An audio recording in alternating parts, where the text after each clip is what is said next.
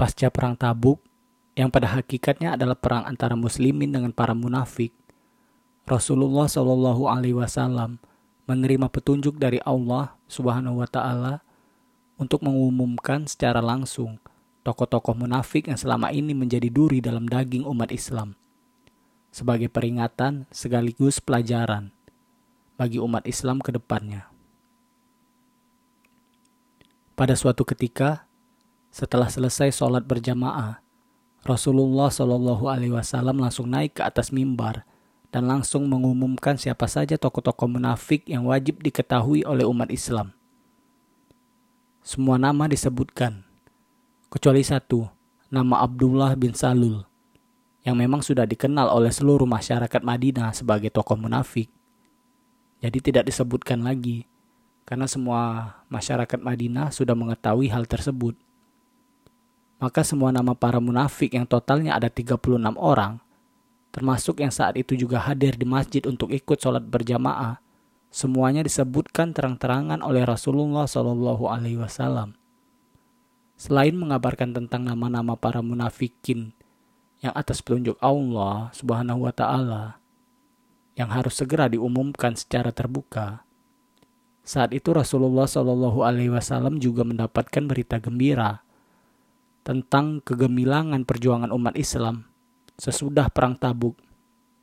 Ke depannya, umat Islam tidak akan pernah lagi kalah alias menang terus dalam medan jihad.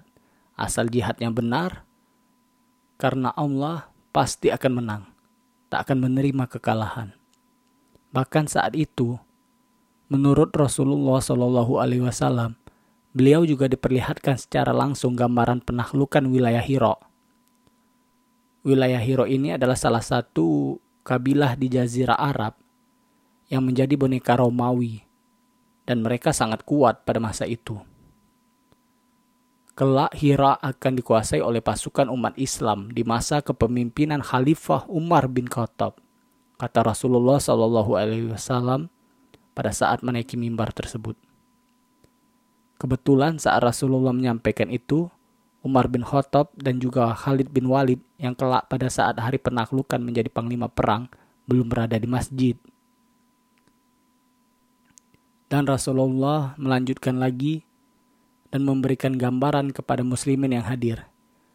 Nanti dari pintu gerbangnya akan keluar unta merah yang membawa seorang putri penguasa Hira yang cantik jelita bernama Syaimah binti Nufaila al-Uziyah untuk menyerahkan diri. Nah, di sinilah kisah yang akan kita bahas tentang seorang sahabat bernama Zakaria bin Yahya. Kalau nabi utusan Allah, yakni Yahya bin Zakaria, kalau sahabat nabi yang satu ini kebalikannya, namanya adalah Zakaria bin Yahya. Saat mendengar nabi berbicara seperti itu, dan saat itulah sahabat Zakaria bin Yahya ini tiba-tiba maju ke depan.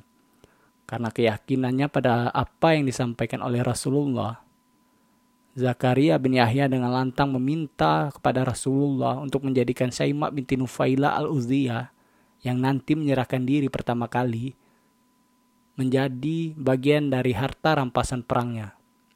Kalau perang itu nanti sudah terjadi ya Rasulullah, izinkan Syaimah binti Nufaila menjadi tawanan perangku. Dan Rasulullah pun menyetujuinya. Sepeninggalan Rasulullah, atau tepatnya di masa kepemimpinan Khalifah Umar bin Khattab. Peristiwa penaklukan Hira benar-benar terjadi seperti yang pernah dikisahkan Rasulullah sebelumnya.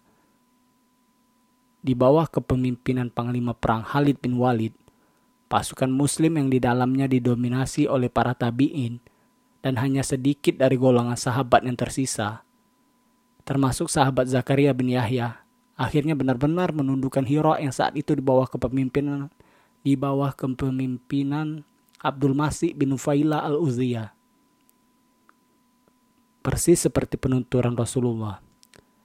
Syaimah binti Nufaila al-Uziyah, perempuan cantik bercadar hitam yang juga dikandung dari Abdul Masih ini, benar-benar keluar dari pintu gerbang untuk menyerahkan diri kepada pasukan muslimin dengan menaiki unta merah.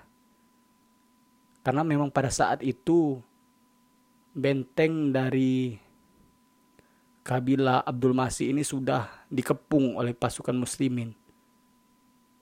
Jadi melihat itu, Saimak bin Nufaila ini menyerahkan diri. Dan melihat situasi seperti ini, Zakaria bin Yahya pun yang telah menunggu momen ini sejak bertahun-tahun silam atau sejak Rasulullah mengisahkan gambaran perang Hira ini, langsung menangkap tali kekang unta merah yang dikendarai Syaima. Zakaria bin Yahya langsung menawan Syaima dan menyeru kepada semua pasukan muslimin. Kalau Syaima adalah bagian dari harta rampasan perangnya. Hai kaum muslimin, Saima ini adalah harta rampasan perangku. Itu adalah pemberian dari Rasulullah Shallallahu Alaihi Wasallam. Lihat kejadian ini, pasukan muslimin yang sebagian besar adalah golongan tabiin dan tidak mengetahui kronologi permintaan Zakaria bin Yahya kepada Rasulullah terkait Syaima dahulu, jadi mempertanyakan dan bingung tentang ulah Zakaria bin Yahya tersebut. Rasulullah sudah memutuskan Saima memang menjadi tawananku. Jawab Zakaria bin Yahya kepada semua pasukan muslim yang ada di situ. Termasuk panglima perang Khalid bin Walid yang juga mengaku tidak tahu menahu dengan pengakuan Zakaria bin Yahya tersebut. Karena memang pada saat Nabi menjelaskan Khalid bin Walid tidak berada di masjid. Beruntung di antara pasukan muslimin ada dua orang dari golongan sahabat yang masih mengingat peristiwa di masjid saat Rasulullah menyetujui permintaan Zakaria bin Yahya yang menjadikan Saima sebagai harta rampasan perang atau tawanannya. Yaitu sahabat ini bernama Muhammad bin Maslamah dan Muhammad bin Bisir yang akhirnya memberi kesaksian untuk klaim dari Zakaria bin Yahya tersebut. Akhirnya Saima binti Nufaila al-Uziyah benar-benar menjadi tawanan Zakaria bin Yahya. Sesaat setelah sang adik menyerahkan diri kepada pasukan muslimin, Abdul Masih akhirnya menerima perdamaian dan ingin menebus adiknya yang ditawan oleh Zakaria bin Yahya. Di sinilah kejadian lucu itu terjadi ketika Abdul Masih menanyakan pada Zakaria bin Yahya berapa harga tebusan untuk adiknya Syaima binti Nufaila.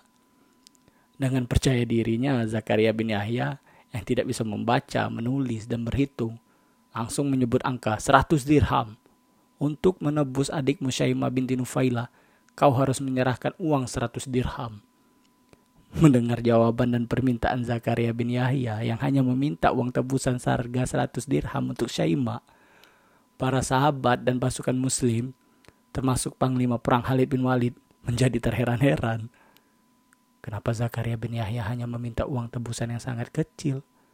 Padahal untuk ukuran keluarga pemimpin kabilah atau suku seperti Syaima, angka 100 ribu dirham pun masih tergolong murah.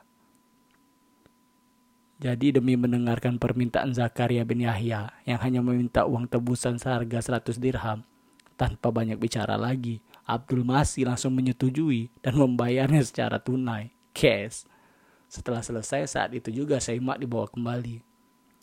Dan setelah Abdul Masih dan Syaimak pergi, pasukan muslimin kembali mendatangi Zakaria bin Yahya untuk mencari tahu apakah alasan sebenarnya hingga meminta tebusan yang sangat murah untuk Syaimak.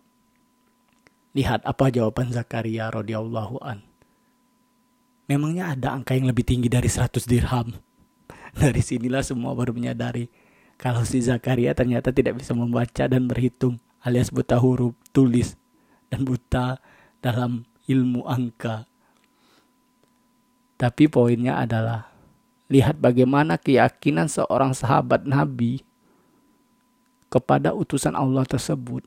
Walaupun ia buta huruf, buta angka, tidak memiliki ilmu yang tinggi, tapi lihat bagaimana keyakinannya begitu tinggi kepada ucapan Nabi jika orang yang memiliki latar belakang yang terbelakang bisa percaya 100% terhadap perkataan Nabi, bagaimana dengan kita yang merasa pintar di zaman sekarang?